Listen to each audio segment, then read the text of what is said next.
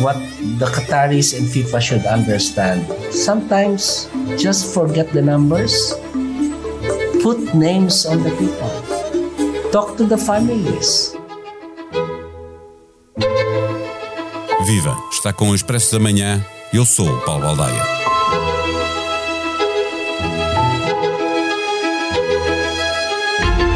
Esta semana, uma investigação SIC mostrou o que não era suposto ser visto sobre o que se passa no Catar, país que este ano organiza o Campeonato do Mundo de Futebol. Violações dos direitos humanos, trabalho forçado, sobrelotação dos locais de alojamento dos trabalhadores e casos de racismo. Quando a bola começar a rolar, em novembro, o mundo terá esquecido que a corrupção, a lavagem de dinheiro, a evasão fiscal, as apostas ilegais são uma marca determinante das competições desportivas. A lista dos males que as pessoas ligadas ao desporto podem fazer ao desporto é muito longa, dizia há pouco mais de um mês na TSF Miguel Poiar Maduro. Este professor universitário, que fez parte do Comitê de Governação da FIFA, lembrou igualmente que as federações nacionais e internacionais, da FIFA ao Comitê Olímpico, têm sido ou cúmplices ou participantes ativos. A atribuição do Mundial ao Qatar fez parte da teia de subornos que levaram à queda de Blatter, ou Platini, expondo práticas criminosas na cúpula do futebol mundial, escrevia-se em abril no Expresso, acrescentando que nos últimos anos o desrespeito pelos direitos dos trabalhadores, muitos faleceram enquanto construíam os estádios no Qatar, como mostrou a reportagem da SIC, manchou uma competição num país que discrimina mulheres e homossexuais. Neste episódio é com Miguel Poiás Maduro que conversamos sobre o caminho que é preciso fazer para salvar o desporto. O Expresso da Manhã tem o patrocínio do BPI. Eleito o melhor banco em Portugal em 2022 pela revista Euromoney, nos Euromoney Awards for Excellence 2022. Este prémio é da exclusiva responsabilidade da entidade que o atribuiu. Banco BPI SA, registado junto do Banco de Portugal sob o número 10.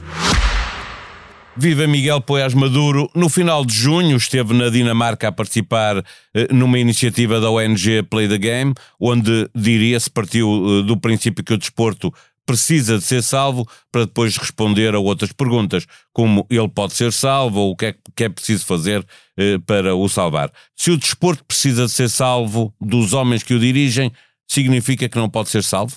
Hum, eu direi que as possibilidades, as hipóteses de ser salvo pelos homens que o dirigem são reduzidas. É isso que nos diz a experiência até agora. Uh, é, aliás, eu direi que um dos diagnósticos relativamente consensuais nessa conferência que eu participei. Para o desporto ser salvo, ele tem de ser salvo através de uma intervenção externa. Digamos que os vícios internos são já tão grandes uh, um, e as cadeias e as formas de poder, eu costumo dizer que é um cartel político que controla uh, o desporto são tão fortes que dificilmente uh, é, existem condições para, do ponto de vista interno, do ponto de vista das próprias organizações que gerem o desporto a nível supranacional, termos esperança de que essa salvação possa ocorrer. Ela tem de ser imposta externamente por entidades com capacidade para poder regular essas organizações desportivas. O Miguel Poiás Maduro defende a criação de uma agência independente responsável por licenciar e supervisionar o desporto. Eh, com base no que, é, no que nos é dado ver, não temo que seja apenas uma questão de tempo para que essa agência seja também ela capturada pelos interesses mais obscuros que andam no desporto? É, é, o risco de captura mesmo das entidades reguladoras existe sempre. Uh, mas eu acho que é a melhor oportunidade. Eu costumo dizer que nós estamos sempre a escolher entre alternativas imperfeitas. Eu acho que esta é a menos imperfeita das alternativas. O que me parece claro é que toda a experiência nos diz é que uh, as próprias entidades de governação do desporto supranacionais não são capazes, elas mesmo, de uh, uh, se autorreformarem. Temos problemas enormes também ao nível de assegurar a integridade das competições, quer no futebol, quer noutras federações e no próprio Comitê Olímpico Internacional, problemas de compatibilidade com os direitos humanos.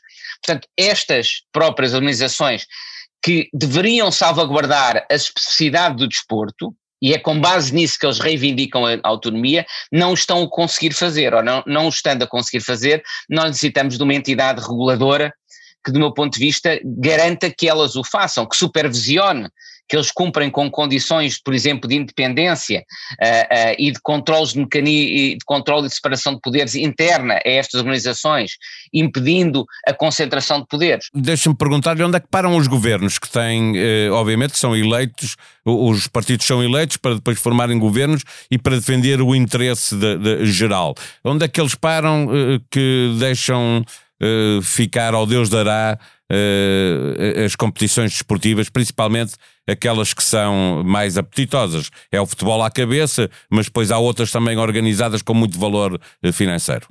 Há várias razões que explicam a inércia política nesta matéria. Eu vou já responder a isto, mas queria só terminar um ponto anterior, que é, eu não defendo que nós devemos substituir o papel da UEFA, da FIFA, do Comitê Olímpico Internacional em termos de regulação do desporto. O que eu acho é que eles necessitam de ser supervisionados, necessita de haver um mecanismo de escrutínio que garanta que estas entidades comprem com certos princípios de boa governação para poderem exercer de forma adequada esse papel do regulador. Hoje em dia, não existindo isso, os conflitos de interesse em que eles funcionam, a falta de responsabilização a que está sujeito é aquilo que explica que eles estão a falhar no exercício daquilo que lhes, é, que lhes é atribuído e que, no, e que nós esperamos dele e que eles próprios reivindicam prosseguir. Portanto, acho que era no interesse destas próprias organizações e das funções que cumprem. Porquê é que os governos, no fundo, não estão a conseguir impor esta regulação que também é necessária, este mecanismo de, escrutínio? Acho que há, várias, há, há, acho que há várias razões para isso. É, é curioso que há, eh, ao preparar um artigo que estou a fazer, até na sequência do processo da Super League e da, e da, e da, e da audiência que ocorreu no Tribunal de Justiça, li uma, um, uma introdução a, a, um artigo sobre o famoso processo Bosman de, do desporto, do advogado-geral do Tribunal de Justiça nessa altura. E ele diz, o advogado Otto Lenz, que em toda a sua vida de magistrado, incluindo o Tribunal de Justiça da União Europeia, nunca teve pressões políticas, que a única vez que as teve foi na deliberação desse processo, previamente à deliberação desse processo. Isto está escrito por, uh, por ele. E eu lembro-me de ouvir o comissário europeu Mário Monti contar-me exatamente a mesma história. Uh, que nessa altura, que a única vez que teve verdadeiramente pressão política foi sobre o futebol, com o chanceler Schroeder a vir-lhe pedir para a Comissão não intervir na matéria, porque a Alemanha era candidata à organização do Campeonato do Mundo na altura e o papel que a Comissão Europeia estava a ter em termos de escrutínio da, da, da, da FIFA estava a causar problemas na candidatura a, a alemã. E isto dá-nos um dos primeiros exemplos, que é uma das dificuldades do sistema político é que, relativamente aos governos nacionais, a UEFA e a FIFA têm um poder uh, uh, que lhes permite, no fundo, chantagear estes governos nacionais se um governo nacional, ou mesmo até os próprios tribunais nacionais, nós temos visto, visto isto, tentarem regular, tentarem escrutinar a a FIFA ou a UEFA, a FIFA ou a UEFA imediatamente fazem uma coisa, que é invocar que isso é uma interferência na sua autonomia, que é uma violação do princípio de neutralidade política, dizem eles. E ameaçar as federações, muitas vezes, não é?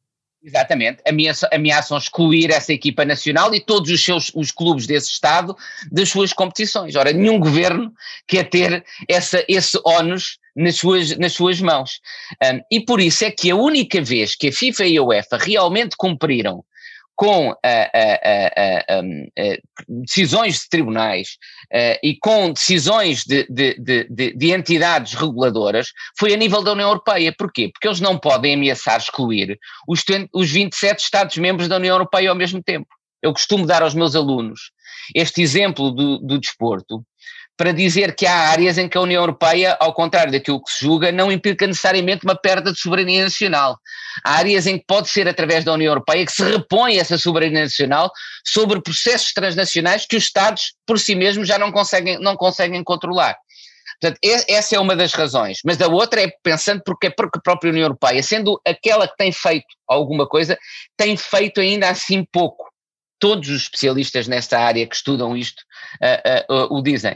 E a razão tem muito a ver com os riscos de captura, quer dizer, o, o desporto tem uma capacidade muito grande de cooptar os agentes políticos um, pela atratividade, leva, leva os antigos atletas, seduz muito facilmente. E, de novo, eu não quero colocar em causa a lógica nem do modelo desportivo europeu. Por exemplo, é, uma, é, é, muito interessante ver como é que o processo sobre a Superliga, que não é um processo sobre a Superliga, não é um processo sobre se a Superliga deve ser aceita ou não, é um processo sobre o poder que a UEFA tem de determinar que outras competições é que podem existir. O que quer que o Tribunal de Justiça vier a decidir sobre a Superliga, sobre o, no processo que está em curso, não vai, não vai, não é uma decisão sobre a Superliga, mas publicamente foi transformado como se fosse um processo da Superliga, o que, o que cria um ónus enorme sobre o Tribunal de Justiça, quando na realidade é um processo é sobre o monopólio tem a UEFA, que tem a FIFA e que tem outras organizações desportivas e, e, igualmente.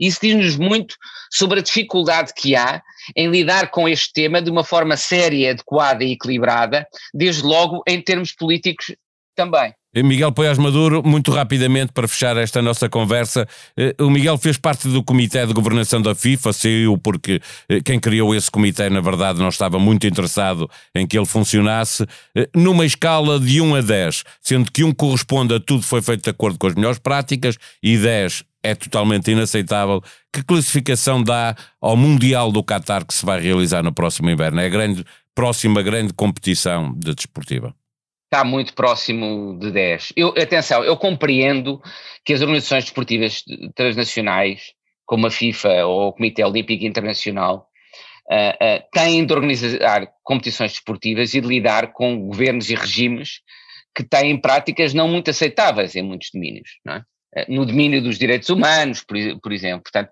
eu não defendo que só se possam organizar grandes eventos esportivos em regimes uh, que tenham práticas que sejam democracias uh, estabelecidas, com práticas de, de, direitos, de direitos humanos eh, com as melhores práticas de direitos humanos. Compreende que é necessário lidar com esses regimes. Mas acho que as organizações esportivas, invocando que o desporto deve servir valores mais altos, acabam é por servir muitas vezes para validar esses regimes. Veja-se o comportamento aí, para dar um exemplo que não seja do futebol, do Comitê Olímpico Internacional, relativamente ao que aconteceu nas Olimpíadas em, em, em Pequim e à prática inaceitável do governo chinês uh, uh, de sancionar uma atleta pelo simples facto de que esta atleta tinha apresentado uma denúncia de assédio sexual contra um alto dirigente uh, uh, da China. O Comitê Olímpico Internacional, em vez de proteger a atleta, aquilo que fez, na prática, foi proteger o regime chinês e dar razão ao, ao, ao, ao, regime chinês. Ora, isso é absolutamente inaceitável enquanto tipo de práticas. É a perversão daquela função dos ideais olímpicos que o próprio Comitê Olímpico Internacional uh, uh, tem de proteger. E o mesmo relativamente ao Qatar. Eu compreendo que até se poderia organizar, é, todos hoje em dia são enormes as suspeitas, mais ou menos provadas, uh, de que a própria atribuição do Mundial surgiu por um caso de corrupção, não é? por caso de corrupção. Há vários casos de corrupção que envolveram dirigentes do, do, do Qatar e as suspeitas são que a própria atribuição do mundial, mundial tenha ocorrido nessa base. Mas para lá disso, a questão fundamental era como é que se garantia a proteção dos direitos humanos no âmbito da própria organização do Campeonato do Mundo. E aí a FIFA deveria ter mecanismos mais adequados. Aliás, uma das coisas que o meu comitê fez foi a criação, foi a proposta de uma política de direitos humanos para a FIFA, Uh, e um aspecto fundamental que foi muito discutido entre nós e os, os, os, dirigentes da FIFA foi que essa política só seria realmente eficaz se existisse uma obrigação de que os organizadores dos eventos desportivos tivessem entidades independentes que controlassem a conformidade das suas ações com essa política dos direitos humanos. Ora, este segundo passo não foi, da, não foi dado. E não existindo essa garantia e essa monitorização independente da proteção dos direitos humanos, então o risco é que estes grandes eventos desportivos, em vez de realmente promoverem os ideais que o desporto deve promover, os ideais olímpicos, os ideais da solidariedade, os, a, a, a, e, e, portanto, os próprios que estão ligados com os próprios direitos humanos, acabar por servir é para, para calcionar regimes que violam esses ideais.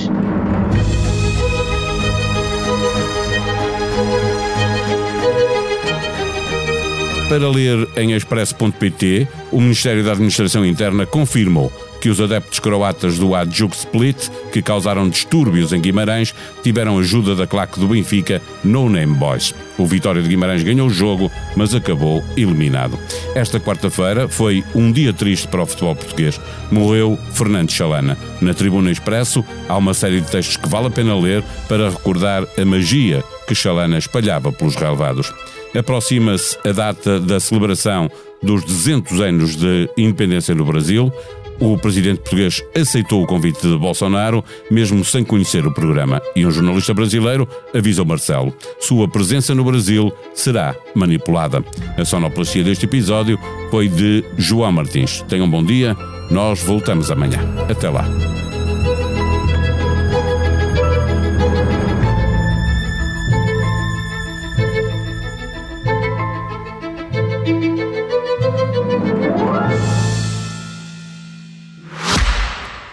O Expresso da Manhã tem o patrocínio do BPI. Eleito o melhor banco em Portugal em 2022 pela revista Euromoney, nos Euromoney Awards for Excellence 2022. Este prémio é da exclusiva responsabilidade da entidade que o atribuiu. Banco BPI SA, registado junto do Banco de Portugal sob o número 10.